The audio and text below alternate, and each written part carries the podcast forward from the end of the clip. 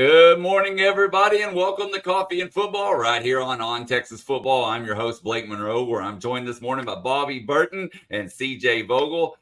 And guys, what an eventful day yesterday on a heater. Look said, and on a heater indeed, as three commits happened yesterday. And Bobby, I'm going to let you start. yeah, absolutely, man. And Blake, I appreciate it. I've got my party hat on today because of yesterday. Um, look, uh, Longhorns uh, just absolutely demolishing the recruiting trail right now. Uh, three commitments yesterday, all in different categories. We had a portal transfer in Andrew Mukuba. We had a, a five-star safety in the high school ranks. That's a 2024 prospect that enters school here in less than two or three weeks, actually. Uh, and then the last piece of it that, that's interesting, we had a 2025 tight end commit yesterday, uh, Emery Winston out of uh, Calhoun, Georgia. Um, and so to say that Texas is on a heater, uh, yes, the avalanche is going down the hill. Uh, that is that is what's happening right now, and it's happening on all levels. I talked to some folks uh, this morning uh, inside the building. Man, everybody at Texas right now has absolute. They are they're excited about the direction of the program. Focused a lot on the game coming up, obviously, uh, but recruiting is a piece of the puzzle here at Texas.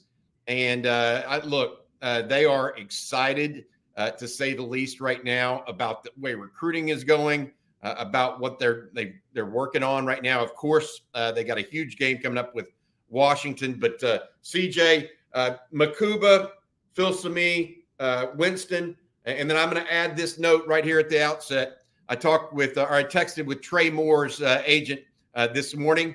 The answer was hopefully today we'll see. So Trey Moore, the edge prospect out of um, UTSA with 14 and a half sacks, 17 tackles for loss last year, uh, expected to make a decision today. Texas and Alabama going head to head for him. There's more recruiting news we'll break down over the time here, but uh, out of the gate, CJ, what did you think of yesterday? Because like you and I were texting and talking off screen a bunch yesterday. Uh, what did you think, buddy? No, I mean, to talk about all the fireworks and excitement that's gone on this week, I mean, to think there could be even more today, very exciting. And I, I think, you know, for for one, you know, this week for a lot of coaching staffs across the country is a, a very stressful time. You know, you're trying to hold on to your guys. You're trying to hold on to your class and make sure that pen meets paper for Texas, I mean, it's anything but stressful right now. And I think that's very encouraging when you consider what's the bigger picture right now, uh, moving forward towards the end of the month and into 2024. You know, there's a lot to play for. And, you know, that staff is really looking forward to knocking out everything they can currently right now this week and putting all attention towards uh, Washington in the semifinals. So, all in all, you cannot be, you know, upset at all about what happened yesterday. Obviously, there are a few names that we're continuing to monitor. And, you know, Bobby, like you said, that little note about what possibly could come today as well. Big news for Texas, and you got to be excited. Yeah, I, I just think that they're on such a roll, Blake and, and CJ, that it's kind of it's kind of pinch me time. You know, I mean, look, I've been doing this for a long time, and you just don't see this stuff. I, I want to mention this. Um, I, I, read the comments on our videos, by the way, not not just during the the uh, the videos we do themselves, but actually post videos. So if y'all post comments, I'll go in and read those. And somebody compared this today, and I wanted to bring it up. They compared it to Texas barbecue, how Sark's built this. Low and slow, but in the end, it ends up pretty, pretty dang good. You know what I mean? So five and five and seven, eight and five, kind of a slow burn, right? To now 12 and one and as Krishan there says, a trifecta on Monday. It's kind of just built and built and built, and now it's something a little bit special, you know. And look, I, we we talk about it, et cetera, but the, there's that news. I also have some other news for you guys uh, that I've been working on. Uh, Aaron Hampton, young man out of Daingerfield, Texas. There's some concern uh, that Texas now that they took uh, uh, Xavier Filsaime uh, and Andrew Mukuba that uh, he is not going to that he is not going to be uh, a, a, part of this recruiting class or that Texas may not have room for him. I was told unequivocally this morning That's not the case. The, the math there doesn't add up. Texas is losing three uh, portal safeties as it is, plus graduating probably two. So don't don't look at it that way. And then there's also the possibility. I was reminded that that uh, Hampton plays offense. He's being recruited as a athlete at Texas. So don't uh, don't uh, think that's uh, don't think twice about that. Uh, he is definitely part of uh, the uh, plans for the University of Texas and and their recruiting situation. we're also waiting on Ty Anthony Smith, guys, out of Jasper, the linebacker. CJ, you have anything this morning you want to go over with folks before we get going into taking questions, talking a little bit more more ball here with the with everybody? Yeah, Ty Anthony Smith, I, I, guess, is the number one 2024 guy Texas fans are still, you know, keeping a close eye on, and for good reason. You know, uh, the the visit went very well with Ty Anthony Smith coming down to Texas. The the current Texas A&M pledge, you know, what's going on at Texas A&M over the last month or two, you know, really has things, you know, in question right now for the future. Should the Aggies uh, hold on to that pick, which at the moment I'm feeling is unlikely. I do think that Texas is in that position to make the flip. I do think that in the next 48 hours, we'll see some sort of movement.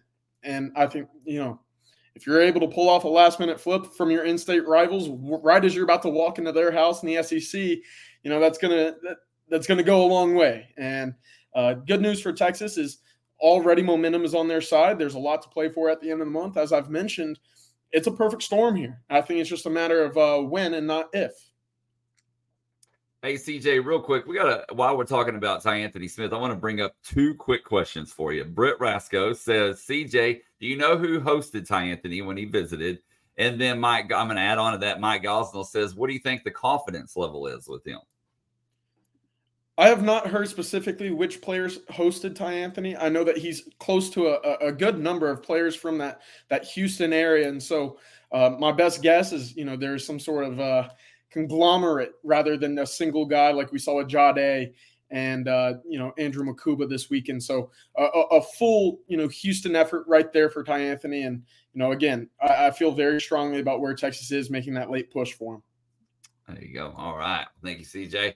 Okay, guys, we I want to bring I want to circle back around to Andrew Mukuba for a, for just a second here. We got a couple of tweets that I want to bring to y'all's attention. This first one from Matt Miller. He says this is a massive get for Texas. I know of NFL scouts who had a top 100 grade on Mukuba. He's one of the 10 best players to hit the portal, in my opinion. But then I also want to bring your attention to this one, and it's from PFF, the Stat Gurus. And uh, they said this season, 344 coverage stat, snaps, zero touchdowns allowed. So when you go back to Miller's uh, comment here, what do you, I mean, what's y'all's first thoughts? Listen, I love Matt Miller. I think he does a great job evaluating, uh, you know, NFL prospects. His hit rate is pretty good, and that's why he's been doing this for a, a very long time. You know, he's a respected guy in the draft community.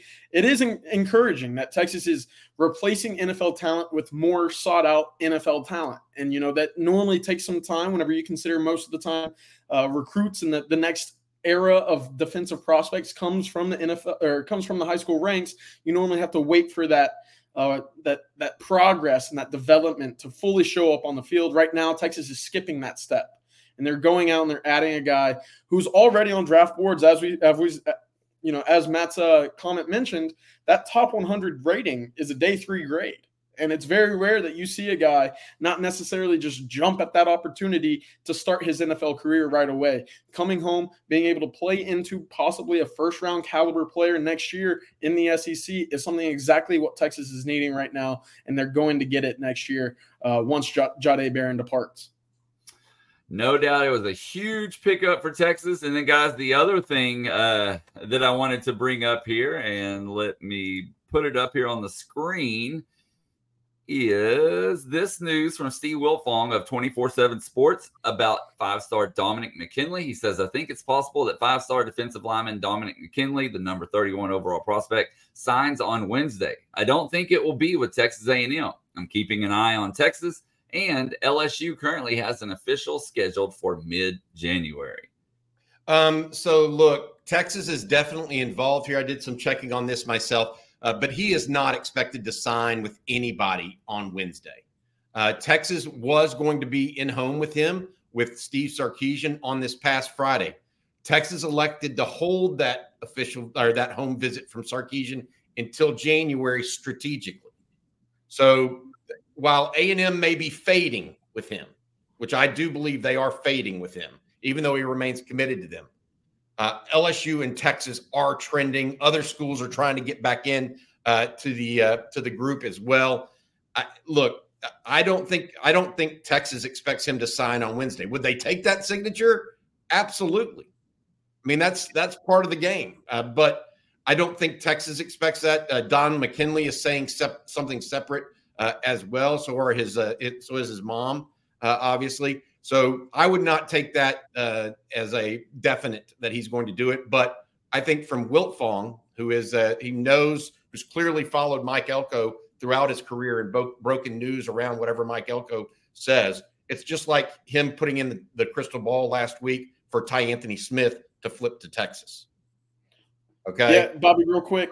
Yep. I, I, just wanted to chime in that defensive line spot that we're kind of talking about with Alex Foster, Dominick McKinley, uh, Evans. Even it it will be fill, filled, you know, in that second signing day period. Obviously, Alex Foster mentioned earlier this week to me that he is not going to be signing uh, Wednesday either. So something to monitor and something that you know might not be uh, of the utmost importance at the moment as we finish this 2024 first signing day. All right. Hey, look guys. at this tweet right here, guys. Morning from Wynn Parish, sitting in the deer stand with the boys in my ear. That's great. we had, a, uh, we, sure we had another check in.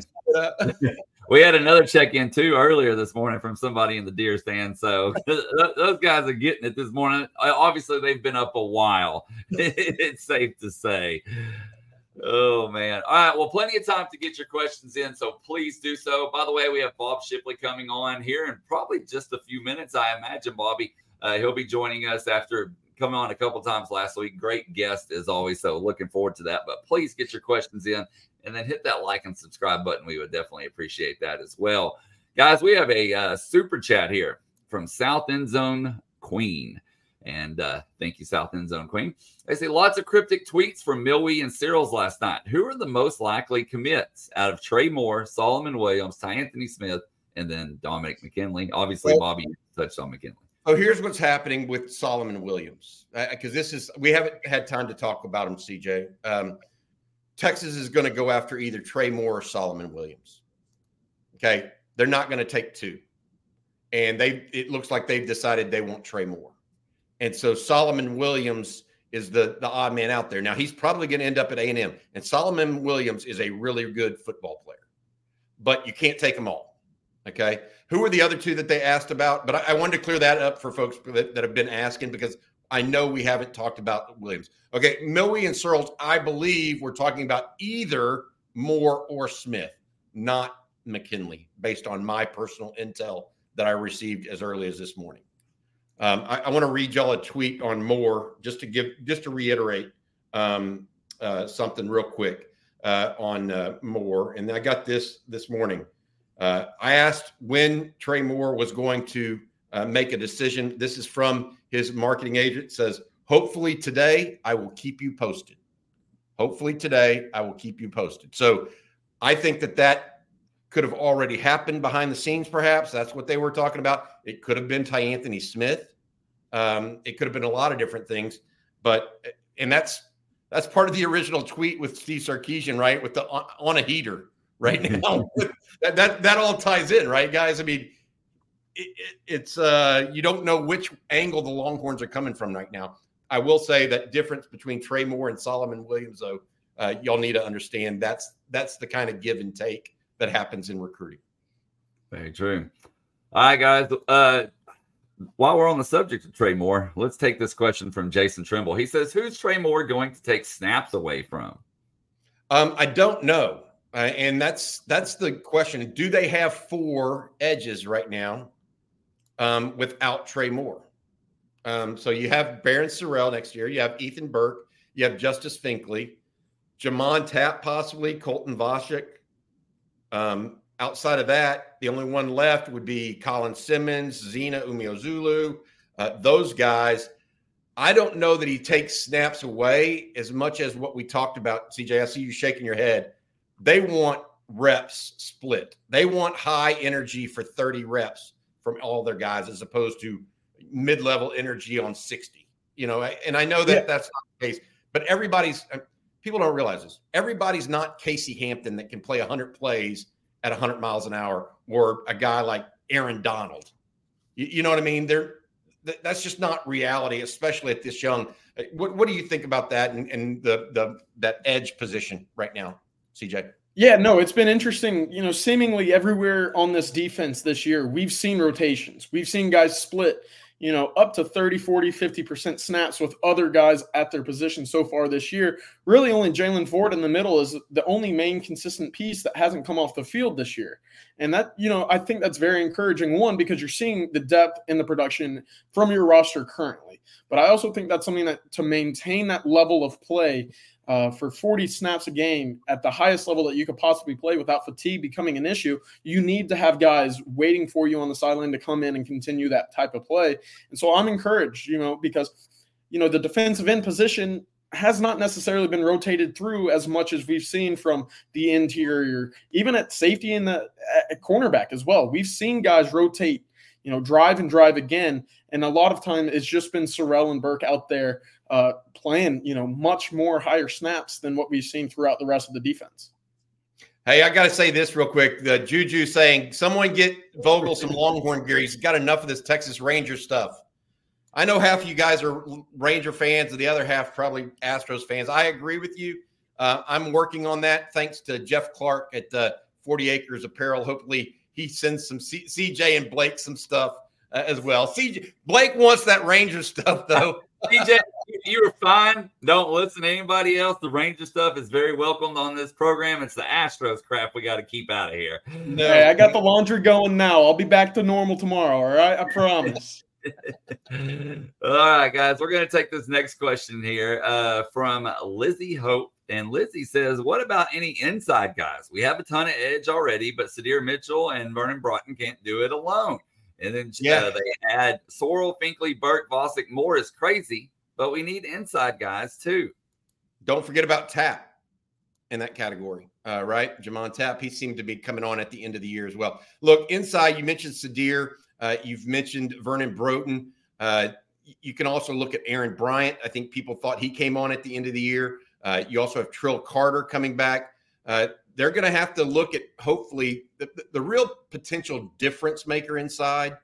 I, and I think everybody would agree with this based on talent is Jure Bledsoe. Okay. But how big can Jure Bledsoe get and still maintain the athleticism where he's doing the splits at 290 pounds? I mean, I don't know if y'all seen some of the stuff he can do, but it's actually, it's kind of freaky. Um, but if he can add another 10, 15 pounds over the next uh, you know six to nine months here, that gives Texas a true interior presence that can not only hold up against the run but also get after the passer. Um, and so all of that combined, I think, is big uh, for the Longhorns. And uh, you're, you're right, Lizzie. I mean, it's it's part of the whole idea that Texas needs depth everywhere and better players everywhere. That's what Steve Sarkisian and and his group are trying to do right now. All right, Bobby, it is that time. We are going to bring in our special guest today, Bob Shipley. And Bob, how you doing this morning? Hey, what's going on, guys? How you doing, Coach? Doing great. How are y'all doing? Hey, man, we wanted to get you on this morning, talk a couple different things. State champions were crowned over the weekend. I know you've won a state championship. Knows that, know how that's how that feels, and I also know that you watch a little game. You watch some games or two you come away with any takeaways from this weekend's state championship before we get into some recruiting stuff? DeSoto is real good. so is Duncan. So is Duncanville. But you know, DeSoto's beat everybody that's been in front of them. So you know, they get the crown. Wow, I don't know that I've seen a more impressive football team ever than you know DeSoto. They are uh, the real deal. But you know, got to see got to see some good guys. You know, with uh, Simmons in January. You know that was good, and you know the the big behemoth, uh, six foot eight. I was I was with my son yesterday, uh, Jackson, and playing with his boys, and they went to all the games, and I was asking my little grandson Stone about it, and he said uh, they have one guy that's eight foot six. Not too far I off. said, well, he looks like he's eight foot six. I think maybe six foot eight. But uh, anyway, just just a lot of talent out there, and a lot of a lot of friends of mine out there coaching. You know, to to try to win, and I thought it was uh, I thought it was good. I think uh, you know I think uh, there's there's a lot of good prospects out there, and I, I think we've got some really good ones that that showed pretty well. Some didn't really shine that much, really, but uh, you know it's hard to you know you can't just make a judgment on one game. Well, your team, Albany, that you said you've been uh, tracking all year, ended up winning the state championship, huh? Yeah, they did. Adam Hill had a great game. I think uh, you know Denny Faith is uh, a good friend of mine, and you know I just I just love that small town football. But uh, it was really exciting to watch them win their second championship in a row, fourth overall. So uh, yeah, that was great. What do you have to say about Aledo? I mean, give me a break. Oh. I mean, do they ever lose? I mean, uh, what is it, 11 state championships or 12 Yeah. now? It's un- it's unbelievable. Tim Buchanan and I went to college together for a while at Abilene Christian before he transferred, and uh, he's uh, you know he started that thing from nothing. They were they were you know almost like Southlake was back in the day. You know, just a little farming community. You know, nobody a second thought. You know, and uh, they built a, a perennial winner. And you know, a lot of people. You know, accuse him of recruiting and things like that. You know, and that's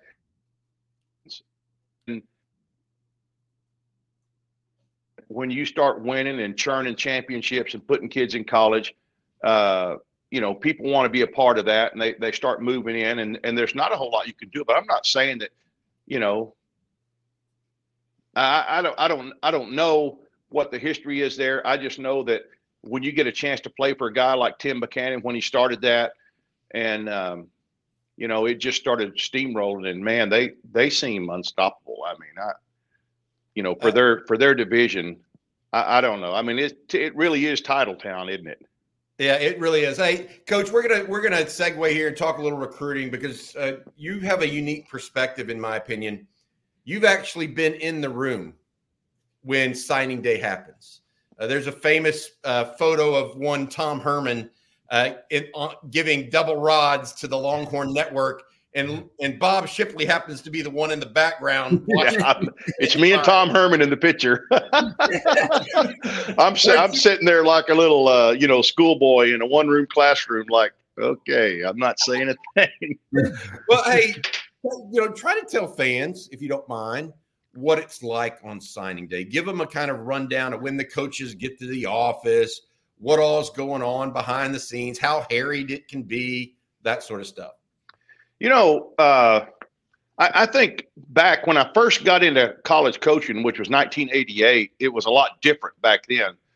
Uh, with everything, with the the way you can communicate, and you know, obviously, you know, cell phones and everything that's going on now. I'm not even sure we had fax machines in the in the late 80s, but anyway, uh, it, it's not as as hairy as you think. There there still can be surprises, obviously, you know, but I think uh, you know the head coach has everybody that's recruiting these kids.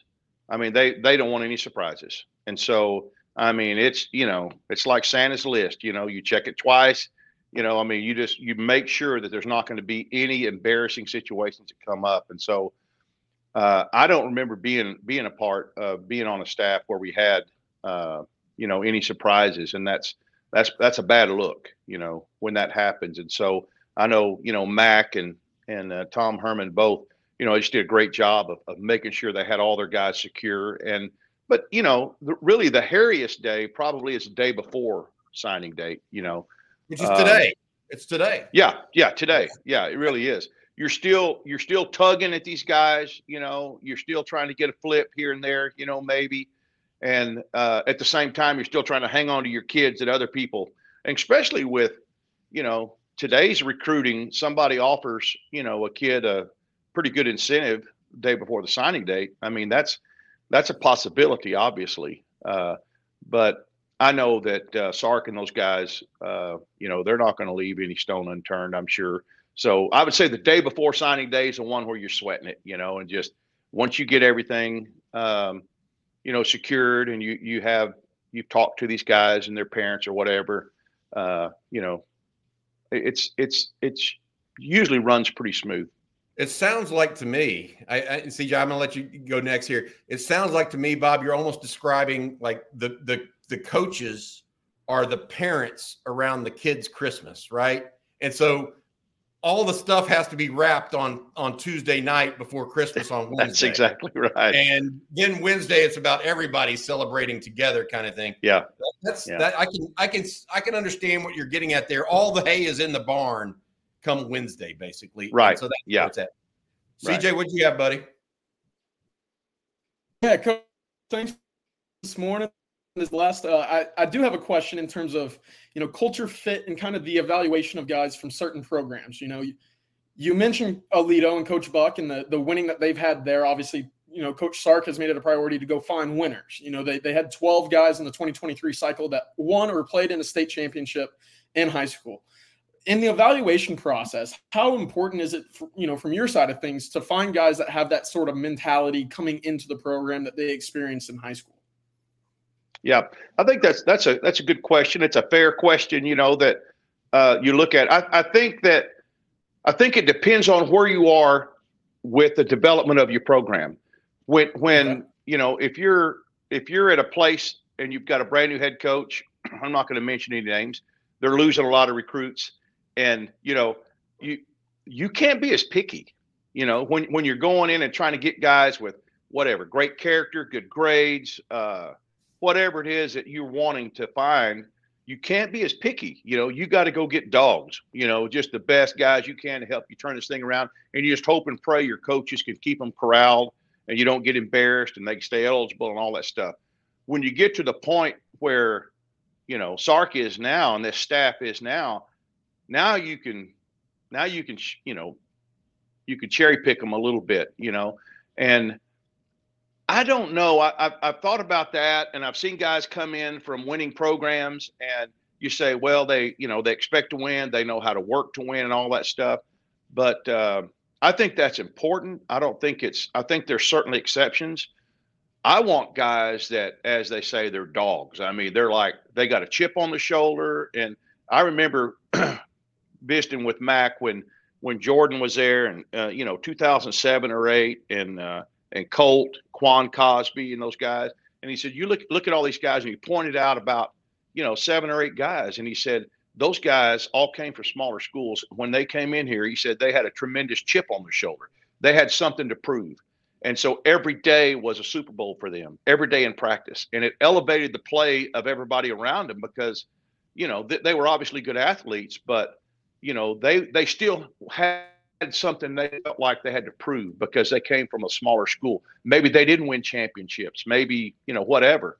Uh, so, you know, I think there's there's a couple of different things you look at. You know, character obviously is is uh, you know uh, outside of athletic ability is is very very important, and that's another thing you've seen. Uh, you know, recently in the Texas program, you hadn't seen a lot of embarrassing you know things come up you know about guys. And I, I say that knock on wood um, but you know they, they've done a great job of, of getting good kids in there kids that buy in and kids that police each other and take care of the locker room and keep each other in line. Hey man we got something special going here. Don't screw it up you know? And uh, so so i think I, I think winning is very important having a winning attitude.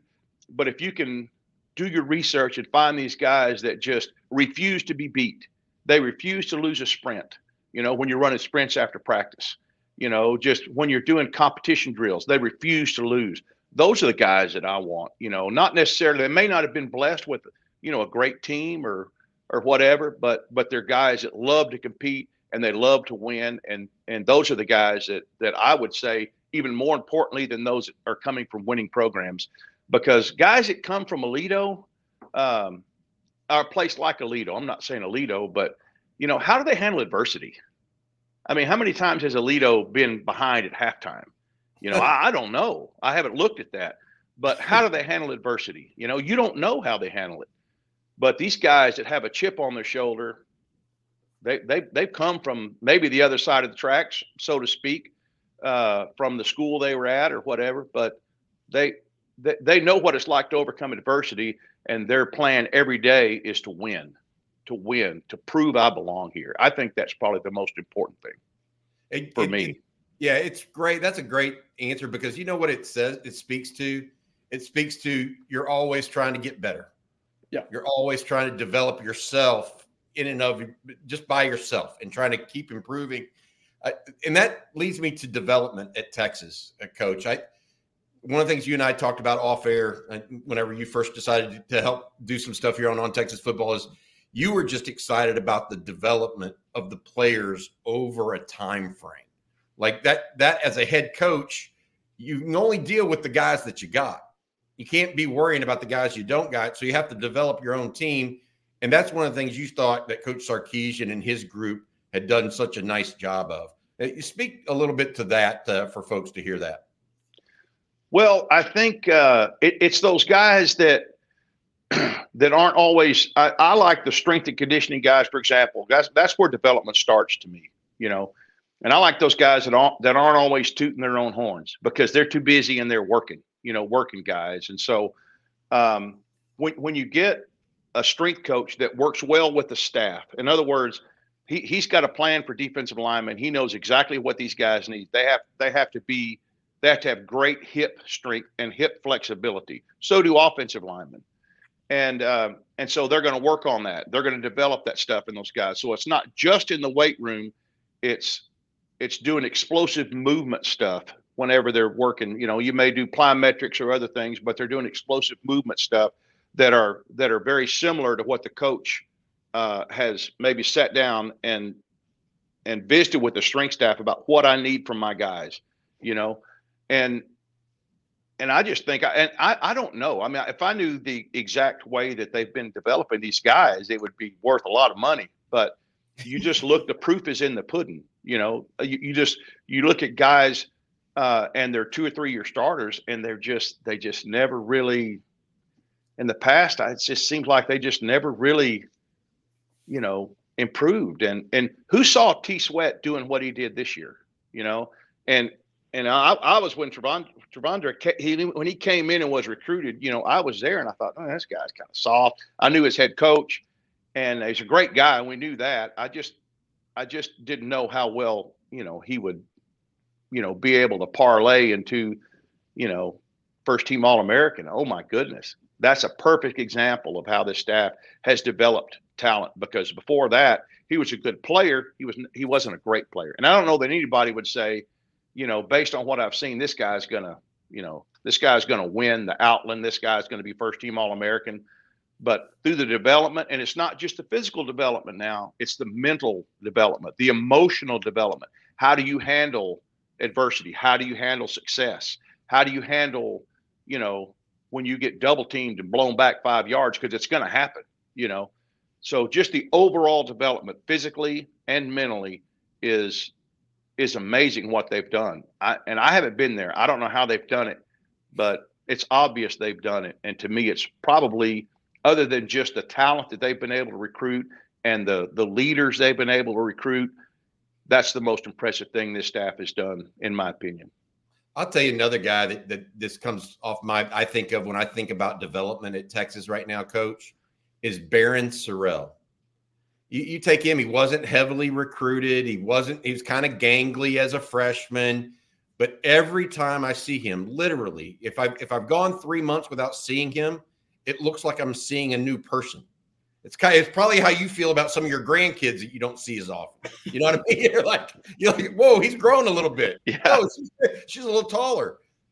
Those kind of players are it's a mix of what you're talking about. It's it's the guys that have this ultimate upside like T'Vondre Sweat, right? Where yeah, he may have been soft, but you knew there was some there was some some molding to do. But there's also extracting the most out of guys like Barryn Sorrell, who yeah. may never be a first round pick, right? And don't have that kind of upside. But you know what? If he gets the most out of himself, he can play in the NFL long term and make a lot of money doing it. And it, it just feels like that's part culture, part development, all of those things mixed together.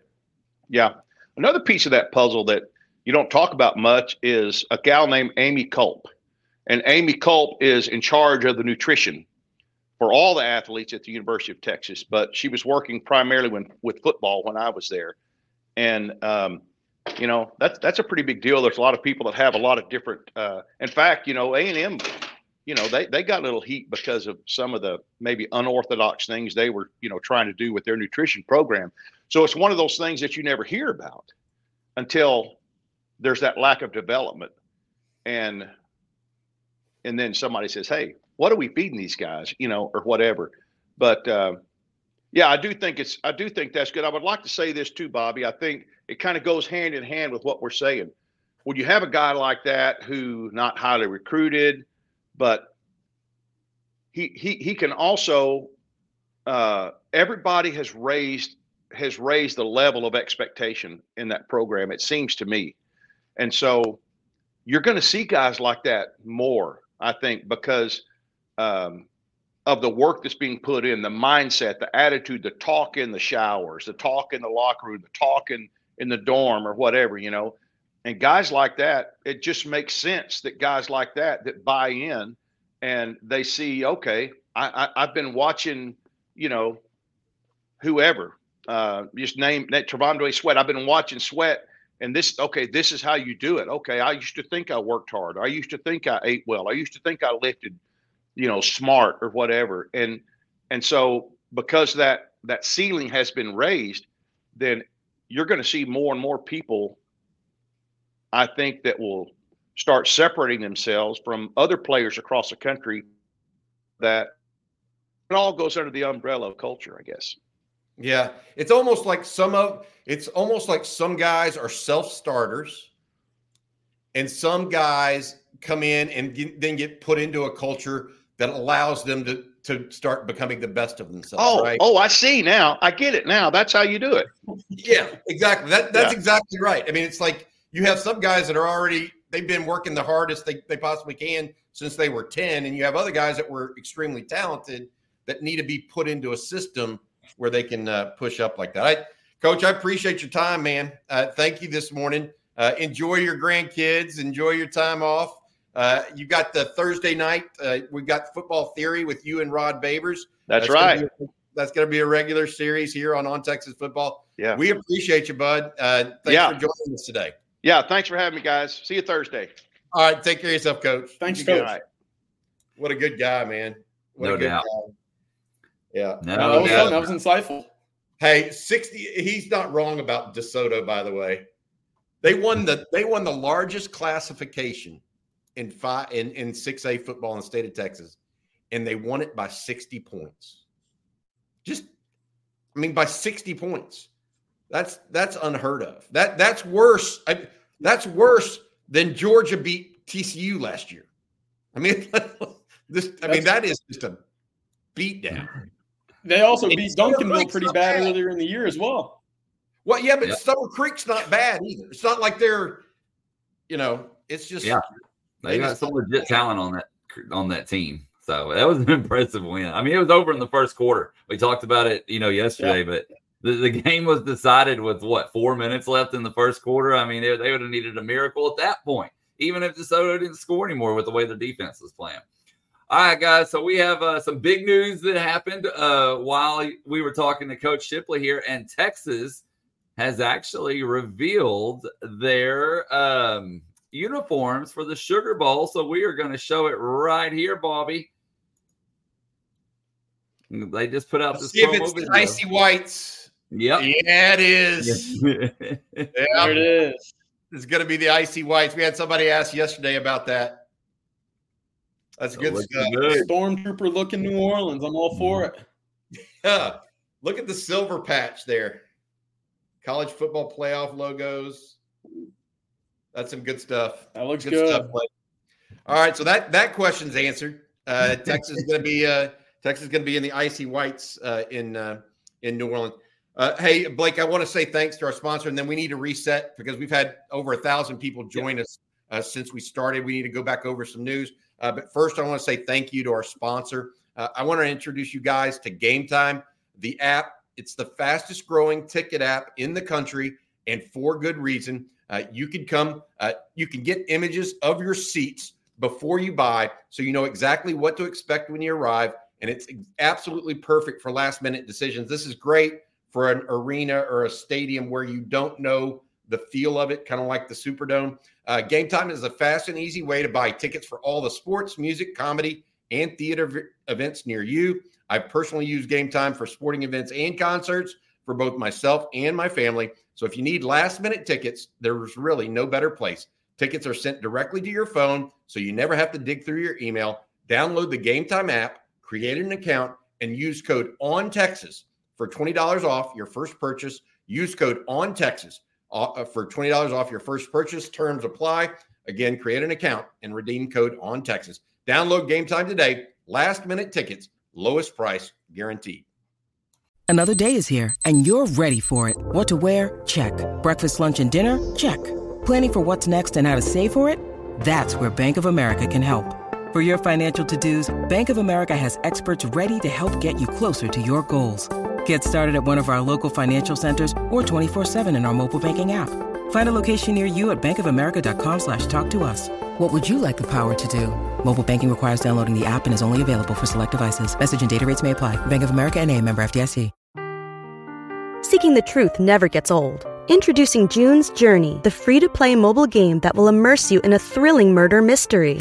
Join June Parker as she uncovers hidden objects and clues to solve her sister's death in a beautifully illustrated world set in the roaring 20s.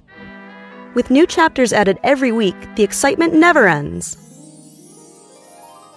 Download June's Journey now on your Android or iOS device or play on PC through Facebook Games.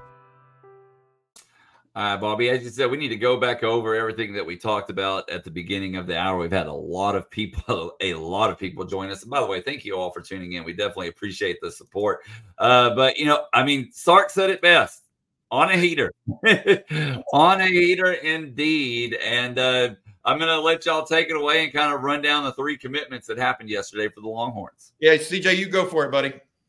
I mean, you mentioned it earlier, Bobby. They've hit on all three levels. You know, they're taking care of the 2024 class, they're addressing the needs in the portal, and then they're going to jumpstart on 2025. And we saw a guy get added to each class yesterday. And I mean, very rarely do you see three commitments in a single afternoon. But man, it had us busy, it had us excited, and it should have a lot of fans at home watching right now thinking, Texas is moving in the right direction, and they absolutely are. And we're seeing the proof in the pudding on the field, and we're seeing the results on the recruiting rankings as well. Three guys yesterday Xavier Filsaime in the 2024 class, Emory Winston out of Georgia, going out of state to address some tight end uh, needs in the 2025 class as well. And then obviously, you know, getting the big one coming back home, Andrew Mukuba jumping into the class. Uh, coming home again is, is very exciting for me, having covered him dating back to his junior year over at LBJ in Austin. So uh, it'll, it'll be fun to see him back in a you know the burnt orange rather than the Clemson orange this year. So uh, again, a big day for Texas football, and I don't think they're done this week. You know, Bobby, you you mentioned it earlier. Trey Moore's a guy that we're keeping a close eye on today. Ty Anthony Smith's in the fold. Remind us again what you tell us about Trey Moore. Yeah, Trey Moore. Uh, Smith's not in the fold, so we we don't want to say that you misspoke there. Trey Moore. that'll that'll cause a, a meltdown on TexAgs of uh, you know it'll be apoplectic, and not that I wouldn't enjoy it, but the the the uh, reality with uh, with Trey Moore is I I spoke and texted with his uh, marketing rep today. Um, it, there is a very good possibility that that decision is made today, whether it be Texas or Alabama. He visited Texas a week and a half ago, visited Alabama this weekend. It's coming down to those two teams, and he's trying to make a decision. At first, uh, guys, it was just before Christmas, is what I was told. Uh, then I got that text this morning, and it could be as early as today now. Uh, so be aware of that, and that's something that we're going to be monitoring right now. Uh, also, with Ty Anthony Smith, you mentioned him, the young man out of Jasper. Uh, he returned from his official visit to Texas on Sunday. I'm told he wore some A&M gear to class on two, on Monday afternoon, uh, but I want to I want to say this: these guys have gear of every single team in every single different way. Who knows what it really means? We we may not hear from Ty Anthony Smith until Wednesday. One of the things that's important to note here is Smith is an early enrollee, so he's not going to be a guy that carries it to the first to the second signing day. He has to make a decision relatively quickly here, and so we'll hear from him uh, fairly soon. Uh, also, I want to mention I think it's important we mentioned Dominick McKinley. Uh, Steve Wiltfong, a guy I've known forever, uh, uh, said that it might be possible Texas were to get a commitment and a pledge, uh, including a signature from McKinley on Wednesday, kind of put that out there in the ether. Um, that is not what we're hearing, although Texas would definitely take that pledge if it were possible. Yep. Um, but it's not what we're hearing at this time. Uh, last thing that I wanted to mention uh, a couple of people have talked about Z- uh, Aaron Hampton out of Daingerfield. Uh, possibly the the math not adding up for Texas was the quote. Well, it, it, I was told this morning uh, in no uncertain terms that the math does add up for Texas.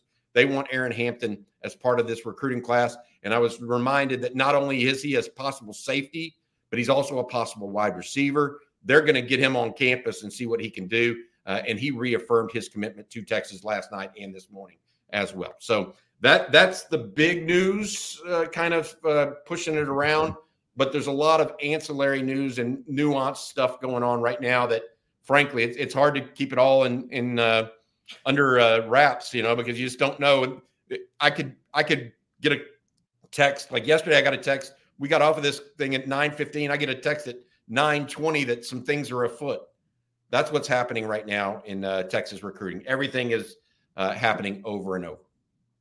That's right. And less than 24 hours away from National Signing Day. And Bobby, we've had a lot of questions regarding uh, National Signing Day and what we are going to do right here on On Texas Football. And I know we're going to start at 7 a.m. tomorrow. I believe that's still the plan. We're going to be going all day, but tell folks about tomorrow's coverage right here. Yeah, absolutely. From 7 to 11, we're going to go live. And then from 12 to 5, we're going to go live as well. Uh, CJ's going to have to get up early, guys.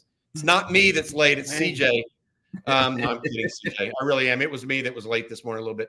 Uh, the the uh, the reality of it is, I just think that the the faxes and the emails now or the docu signs, however they're doing it, uh, with that they start at 7 a.m. And I do believe that University of Texas is going to start uh, knocking that out.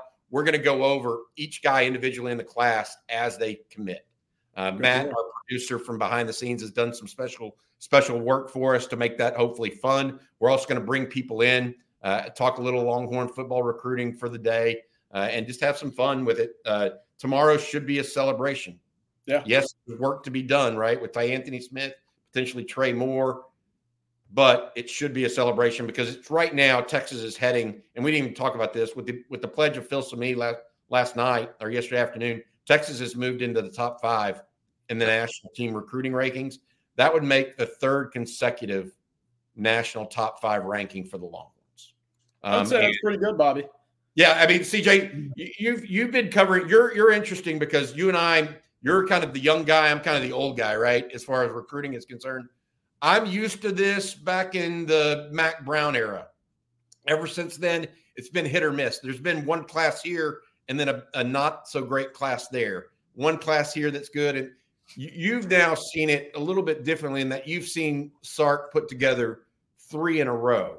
Yeah. Um, try to try to explain what's happening in that regard as far as why you think that's going in that direction and what you see from talking to the kids and uh, and other people the, on the recruiting trail. Yeah, I mean, first off, National Signing Day forever was always one of my favorite days. I remember waking up in the morning uh, on Saturday, getting the sports page for my dad, and you know, going through the top 50 in the DFW area just to see how many had penciled in their name to Texas. And so I always think, you know, like you said, it's a day celebration. It's a day of you know expecting or getting to see what's coming to the 40 acres, and that's always very exciting for me. Uh, and it also brings fireworks. You never know, you know, what could happen across the, country and you know, that's just what you sign up for. But with Texas specifically, you know, I, I look back to when I really started first, you know, following recruiting, which you know was very briefly in my high school days uh, under Charlie Strong, and then a little bit more firmly whenever I was in college under Tom Herman. You know, you really get you know excited.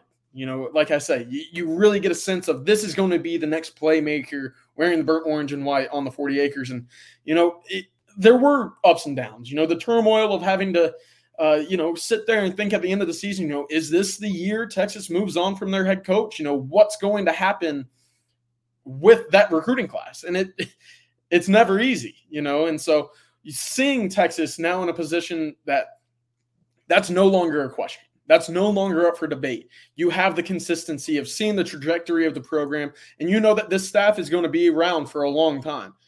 It's a big sigh of relief And I think recruits are now realizing this. You look back specifically at a guy that they just landed yesterday, Bobby, Andrew Mukuba. One of the biggest reasons why he did not pick Texas was because of the uncertainty with Tom Herman and his staff. And sure enough, what do you know?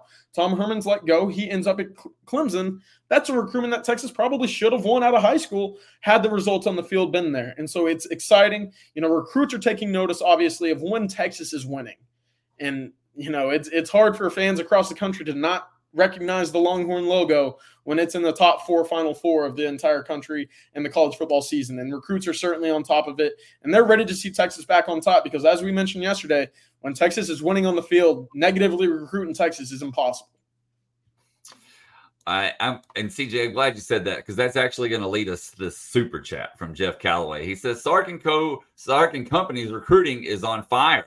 Do y'all think it's more added pressure or more in a comfort level to continue this year in and year out? Um, I don't know. I think it's definitely more a comfort level that he yep. thinks he, he, can get Texas to this level and keep it there. Uh, because you you see, even last year, um, Texas A&M two years ago had you know one of the best recruiting classes of all time, of which half of them are now gone, by the way. Um, but the, the there was a halo effect that carried on into the next year, that even carried on into this year a little bit. Okay. Sark's going to be benefit from that somewhat, right? And so that make that will make it easier. It doesn't make it great though necessarily. You still have to go out and earn it, and uh, that's something that Sark's proven that he's willing to do. I mean, he's willing to fight the fight to the very end on guys he wants. Uh, go ahead, CJ. You had something to say? Yeah, I was just going to say, look at the flips that he's had late in the year. You know, Anthony Hill last year specifically, he's already in the works for a couple this year as well. You know, it, it goes to say that there's a consistency here of not finding the top dogs early in the cycle, prioritizing him, and then filling in with where he needs to be uh, in terms of flips and getting guys to to really reconsider late. And I think that's very encouraging. I, I do too. I mean, he's played it like a chess master, whether he meant to or not. I mean, I don't know. Kelvin Banks, Neto DJ yeah. Campbell, that you know, Cam Williams. Yeah, Cam Williams. I mean, all of those guys. It just it, it he's played it really, really, really sav. Uh, uh, I almost said savagely, uh, but that, that's kind of how other people probably feel, actually. Yeah, no, hundred percent. That way, yeah. Hi guys, this next question is uh, from Bill and Bill Bowden, and he says, "Bobby, is Sark using roster numbers for each position as per the NFL? If so, do you have the number he wants for each position group?" Well, it rotates a little bit, Bill. He's not obviously it's not exact to, to the NFL because the NFL roster is 53 versus 85, but I do think that he kind of keeps that in mind as it relates to how many players he really wants to travel with I think the travel number is 60. Does that sound right to you guys? Um, and so you can have guys kind of in the uh, in the uh, baking in the oven on the backside. You know, those freshmen or sophomores that, especially the offensive line, that really need yeah. more weight. You know, they just just so happens it's such a physical position. Um, but yes, he does have that in mind. Uh, it's not always perfect, um, no no matter what you try to do, but you know, they're they're at 17 or 18 offensive linemen now, right? When he first arrived, they were at nine. Insane. Um, yeah. and so uh, five running backs, three to four quarterbacks. Those are the kind of typical numbers that you'll see. If you remember that also, when Sark first got here, he had more wide receivers on scholarship than offensive linemen. yeah. that always makes me laugh. It, right, well, just, roster construction matters. That's my point, and that's yeah. what he's saying. Yeah. I got this next question here is from UT Parking, and he says, "Any updates on Dealyn Evans?" The latest I have from that is Texas continues to recruit him. Uh, he is uh, potentially signing with A and M tomorrow, but if he does not, and it lasts until Feb or and lasts until January, Texas is expected to get an official visit from Dealyn Evans. And look, whether it's Evans, Alex Foster out of Greenville, Mississippi, or Dominick McKinley, I think Texas has at least one open spot for one of those three. How that all shakes out, I think, is TBD, to be determined. Yeah, and I think we'll see that in the next signing day as well. Uh, you know, Alex Foster moving to the next signing day. Uh, Dominick McKinley, like we've mentioned earlier, unlikely to sign tomorrow. Uh, and again, Dealyn Evans, one to watch as well. And guys, this next question from Jose Mata. And Jose asks, How does Texas' current recruiting momentum compared to their best ever years? That see, that's about to go back to the Vince Young class. That's how far way before my time. I, I always point yeah. to that 2018 defensive back class as one that I was very excited for. Obviously, you know, it kind of left some, you know, to desire for from that class. But the late push in the last couple of years that we've seen from Sarkisian's classes has has blown me away because it really puts the stamp on the momentum of the class and puts an exclamation mark on you know just how exciting these players are uh, and, and the types of ca- the caliber guys that they're flipping at the end of the year puts an exclamation mark on it and it's icing on the cake hey you know what it does too and i'll say this it adds momentum to, yep. the, to the program have we had an uneventful signing day or a non-momentum signing day under steve sarkisian no i mean think about that right uh, best recruiting class I think was 01 was Vince Young and like a half dozen other guys that ended up playing seven or eight years in the NFL. Um, and Texas was just getting them all. Um, but but I, I think that from my vantage point, it's just it's fundamentally different right now because I think Texas is taking advantage now uh, and is going to be able to take advantage next year of this 2023 season. I mean, they're yeah. one of four teams in the college football playoff, and they are a blue blood. It's not like TCU, where TCU went to the Final Four, but they're not really a blue blood. They're never going to be seen as that because they just don't have the fan support. They're not the the state university of Texas, right? Texas can use this to, you know, kind of jumpstart or trampoline, however you want to say it, into a new era. And uh, that's what I'm hoping Sark is able to do because it certainly seems like that's that's that's the course trajectory they're currently headed. And now they got the SEC logo firmly on their chest rather than a promise of we'll get there. Yes. Yeah, it's it's all of that push push together is just really nice. Yep. I mean, it's you know, it's like I said when I, we started this. Yes, Sark's on a heater, but at some level you got to pinch yourself because there's, I mean, three commits in a day. One of them flips from Florida. One of them is a three-year starter at Clemson. you know, and then you get your your you know one of your top ranked tight ends on the board in 2025 to go along with your top ranked quarterback in 2025. I mean, it's rolling. Yeah, and both out of state. What, what's that? State. I said in both of them out of state. Yes, absolutely. Both both 2025s out of state. Uh, KJ Lacey out of the Mobile area, and and uh, Emery Winston out of uh, the uh, out of Calhoun, Georgia. Bobby, if I may, real quick, how impressive is that to get an underclass a junior in high school that both are out of state to commit to Texas, whereas in years past, you know, guys that have out of state that have really tried to consider Texas are guys that have lasted much longer into cycles and guys that Texas has really had to fight off home, you know, schools for. There's there's two things to think about that. This is a this is a good question. I think I'm glad you brought it up, CJ. So when Sark first got to Texas, he he only he had to rely primarily on Texas and wherever his uh, assistants had ties to, right? right? And what has happened in recruiting is that it the process has accelerated so much that A&M and Jimbo Fisher had ties with all these guys going back 4 years. I mean, they started David Hicks is uh, out of Katy Paetow, the defensive lineman that was one of the top players in the state last year. Well, Elijah Robinson started recruiting him as a true freshman. Yeah. I mean, Steve Sarkisian w- w- has been playing catch up this whole time. I mean that people people that that are. I mean, right now Texas only has I think two of the top ten or two of the top fifteen players in the state of Texas committed. People have to realize that Sark has been playing catch up this whole time to Jimbo because he had his guys out there. He, OU and Lincoln Riley now they've had they've had turnover too. That helps. LSU's had turnover, so that helps. But now, for the first time, Sark is the senior guy among those three school are those three chief competitors. Think about it. Elko, this past is now at A&M. Brian Kelly's only in year two at LSU, and Venables is just completing year two at OU. So he's gone from being the the last one to see somebody and get to know them to the first one. So what's Isn't that, that crazy to think about? Yeah, no, but so what's that going to mean in recruiting? Right? What that that's a that's a great great question. Uh, this next question is from Steve, and Steve asks: Horns are kicking butt in recruiting as they have so many things in their favor now. How big of a deal is NIL in these recruits' decisions? And realistically, who can compete with the Longhorns? I look, it's I, I take what do you think, CJ? I'm gonna let you take this one to start, and I'll talk a little bit more about NIL.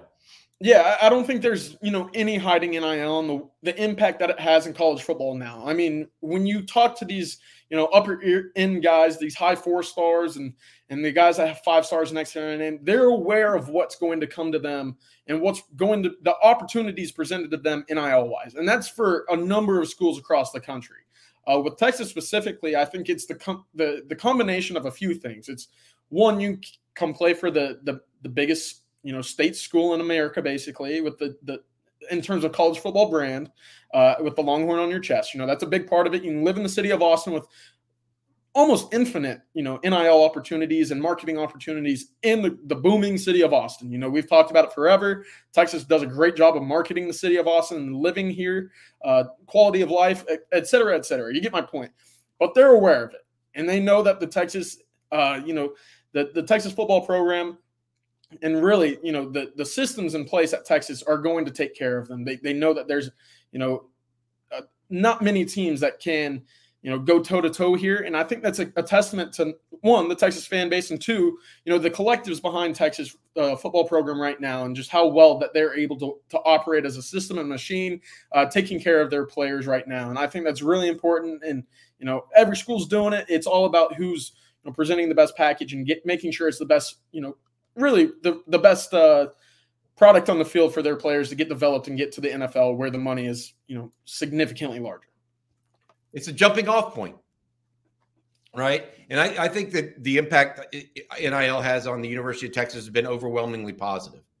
Um, they've been uh, successful. Uh, I think that the Texas One Fund is doing it the right way in so many ways. Mm-hmm. I mean, giving back to the community as opposed to just going out and doing whatever. I mean, they're at the Dell Children's Hospital. The Arboretum. Yeah, that, that's what you want, man. Yeah. I mean, that look, teach these guys how to be smart with what they're doing, teach them to give back and make them give back as part of the process. Yep. It, it, it makes too much sense. Um, at, at the same time, uh, it's it's uh, uh, also the devotion of a lot of people, not not fan fans, not unlike you guys, uh, you know, that, that are donating to TexasOneFund.org. Uh, there's also people behind the scenes that that are trying to, to help Texas in each and every way possible. Uh, and it's all uh, it's all part of the process as it relates to recruiting these days. Um, and thankfully, Texas, like I said, is one of those uniquely situated schools. And, and CJ talked about it. It's the you know the state school in the state of Texas, no matter what A&M tries to do or what, you know, TCU or Baylor or name it, right? Texas is the state school. So they're going to be competing against the the Alabamas and the Floridas and the Ohio States that are similar similarly situated and sometimes uh, or Tennessee even right now is really big on NIL. Look I Missouri and what they've done this cycle. Yeah, and Missouri, yeah, Missouri has really tried to, to, to up its game. My point being is that NIL is here to stay, and what it means and how it means is one of those things. One of my things is how Sark has navigated those waters, right? He's taken the ship and steered it in a way that he retained guys last year, Jordan Whittington. He attracted guys like Adonai Mitchell. Um, and then he kept, you know, he, he keeps building it through the recruiting, the, the recruiting process as well. If they keep doing that, things are going to work out really, really well for the Longhorns long term. And that's he's shown a proclivity to do these things. He really has.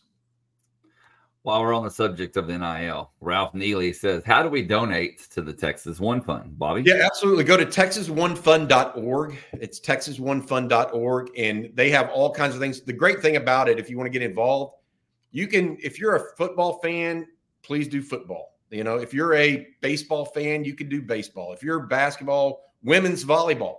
I mean, look, they just won a national championship. I mean, my hat's off to those ladies. I mean, if you saw that, that was just a butt kicking on Sat on Sunday. Um, you can choose the sport that you give it to. While most of us here, I believe, are probably football fans, hence the name Coffee and Football and the, the title of this program. I think all of us are also Longhorn fans. And so and you may have a particular thing that you like to donate to, et cetera. Uh, just do it however you feel feel. The, the great thing about it is they're getting the kids out in the community, right, and trying to get them to be part of the Austin area. They did something with mobile loaves and fishes a, a, a couple months ago. They're they're out. I mean, food for the homeless. I mean that, that that's what you want your guys doing. I mean that. So I, I'm I'm uh, really big on that stuff. All right, guys, we have a uh, super chat here from UT Parking. He says, "Any tight end news that stays solid to Tennessee?" Yeah, as of right now, it's my understanding. Again, we're waiting to hear on JT Sanders and whether or not he's going pro. We believe I was told two days ago that it's 75 25 uh, by the person that would be his future NFL representation, most likely, um, that he would likely be going. But he's the number two, he's probably the number two tight end in the draft. But I mean, he likes it at Texas. Adonai Mitchell similarly likes it at Texas. Uh, Alfred Collins likes it at Texas. But all three of those guys, I look, I mean, I, I don't think Texas should be relying on the fact that they're coming back. But Texas may not be able to go out and get someone like Holden Staes who wants to play immediately without knowing that JT Sanders is gone for sure. Once they know JT Sanders is gone, then Holden Staes becomes a different category. Jordan Joly, the tight end out of UConn, uh, potentially comes a different category for Texas as well.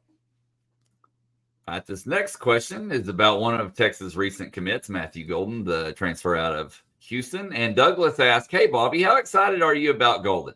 I watched film on him, and he is Xavier Worthy 2.0.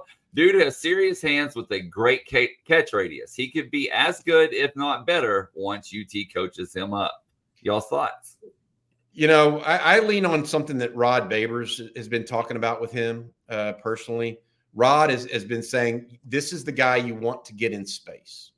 Give him four to five yards any which way you can. And all of a sudden, his kick return ability, I we talked about it, right? I, I, guess I should preface all of this with it.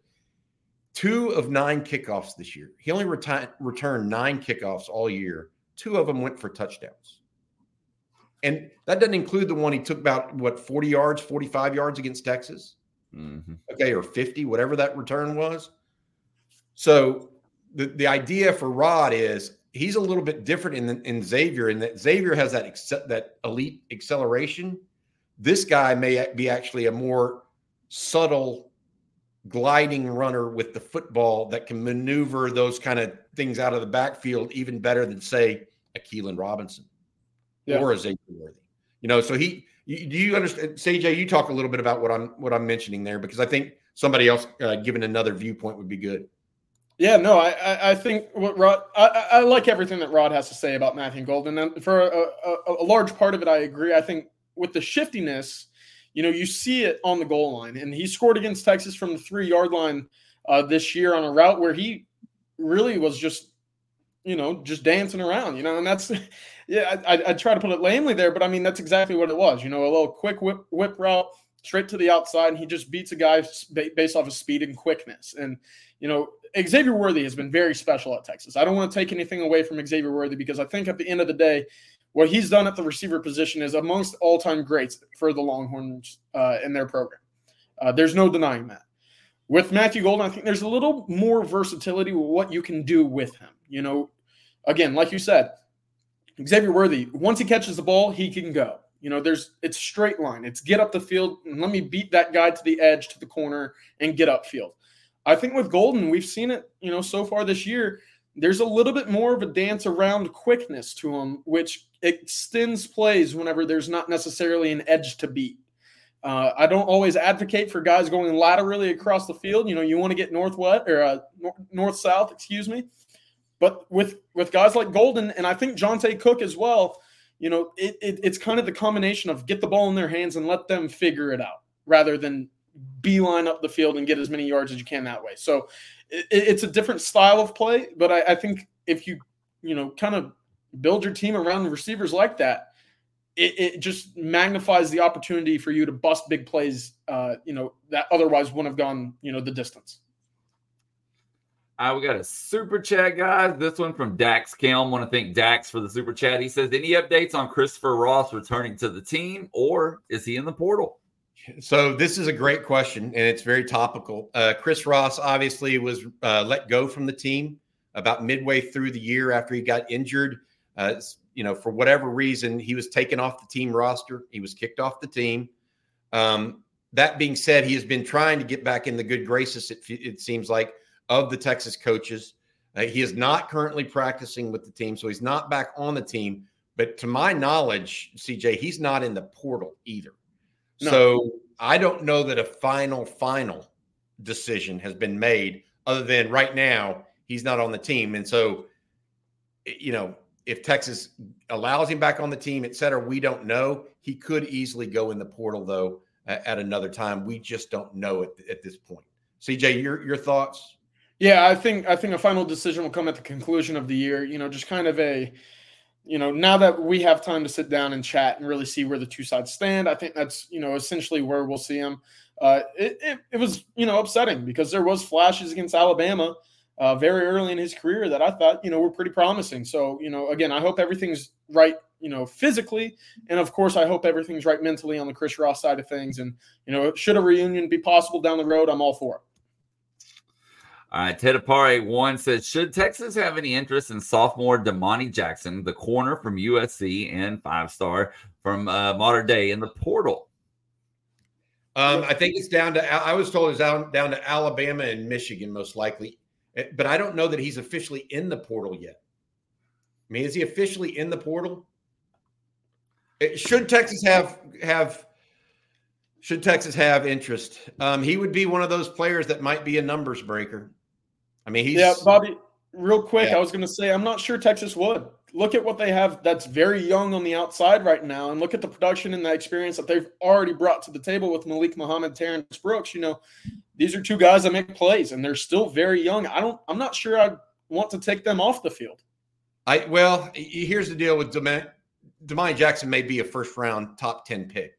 Sure. And I'm not sure Muhammad or um, Mm-hmm. I'm not sure Muhammad or Brooks are that. And so Sark uh, Sark has a, a, distinct feel when he goes up. He when he wants to go for somebody like that, it's got to be a guy that's an Adonai Mitchell type that, yeah. uh, that will officially make that uh, make that leap. And, and Matt Mock Schnell, uh, who does a great job helping everybody out here with news and info, uh, says Domani Jackson is in the portal. I haven't heard anything though. To your point, CJ, I've heard nothing that Texas is interested there. He just might be good enough that you know everybody in the country might take him. It's like Jahmyr Gibbs. Right. Alabama had plenty of running backs, guys, but Jahmyr Gibbs goes in the in the in the portal. Everybody's going to look at Jahmyr Gibbs. Domani Jackson might might be that guy, uh, but we'll see. Fair. I'm, I'm more interested in seeing if Zachariah Branch goes in the portal the the freshman. Yeah, no, that's a fun one. That uh, yeah. that was one that we all need to. If that happens, then everybody needs to turn their head because you talk about a potential replacement for Xavier Worthy. That dude immediately. Has some, yeah, has some real jets. So. Hey, Deuce wouldn't be too bad either, Bobby. No, I agree. uh, hey, little little Penix energy wanted to, wanted you to know, Bobby just purchased the same hat for my son for Christmas. He's going to love it. Blake, I, you know, look, I've got a collection of Texas hats that go goes back probably 30 years, 35 years. I got one that I wore on the intramural fields back in the day. Uh, so, yeah, love my Longhorn hats. no doubt. All right, Dean asks, how do you recruit when you're preparing for a championship run? Lots of coffee and football. Yeah. the, the coffee part for sure. Um, uh, good question. They took last week off. The team worked strictly with Torre Becton and his group. So all last week, the coaches were on the road. Uh, the behind the scenes admin staff was busy preparing game plan and practice stuff to start uh, on Friday. They went through, uh, I believe it's They'll go through the 22nd, which is this coming Friday, and then come back the, the night of the 25th. Um, and so you basically the coaches get a reprieve and get on the road for a week. Mm-hmm. Um, it's not easy.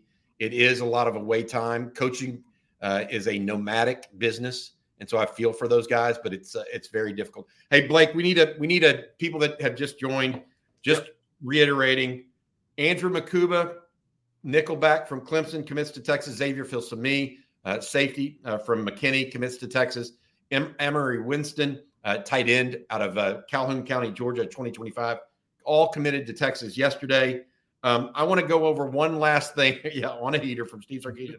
I want to, for people that didn't see this, can you bring up the PFF stuff and Matt Miller stuff on Mukuba? Bet, because I think all the tidbits that that we mentioned today, um, uh, besides the Trey Moore news that he may be trying to make his decision today, uh, I think that this gives you a sense and gives people a sense of what Texas is getting, right? Because that's ultimately it's nice to hear about recruiting, but what is Texas getting? And basically, if if you're not able to pull that up, uh, Blake. Uh, I'm, Matt I'm Miller-. Give me one second, Bobby. well, Matt Miller, who's been on this show, by the way, as the NFL draft guy for ESPN behind the scenes, he's saying that that uh, massive get for Texas. I know NFL scouts who had a top 100 grade on Mukuba. That would put him in the top three, three and a half rounds. He's one of the best 10 players to hit the portal, in my opinion. So Yeah. keep that in mind. That's number one. Number two, Blake, don't forget about this. Yeah, from Pro Football Focus, which tracks every snap of every player, new Texas DB Andrew Makuba this season, 344 coverage snaps, zero TDs allowed. And Not what's bad. interesting about that stat, Bobby, is those snaps aren't all coming from the same position. And I, I want to reiterate where those snaps are if, if I have some time. It's just 620 snaps total last year for Clemson. He had 96 of them in the box. So, you know, kind of a, a an over linebacker, if you will, in the uh, in heavy sets. 158 of them, right around 160 at free safety. So back deep, and then more than 350 as a true nickel. So he's all over the field and he's making plays everywhere. And uh, most importantly, he's not allowing touchdowns from any of them. Yeah, and that's what Rod talked about, right? Was Texas wants more versatility from its DBs where they Mhm. can mix and match. It makes because the Rod says the nickel back in Texas's defense typically doesn't travel. That means if you motion him across, he stays short. He stays on that side of the field. So One more note on Mukuba. I was texting with his trainer yesterday. He basically put it out, you know, very bluntly to me. He said, "Just wait to see what we have in store for next year," and that's exciting because he's coming off of you know a couple good years already. But now that he's back home, getting you know back into the swing of things in the Austin area, I'm excited. there, there you go.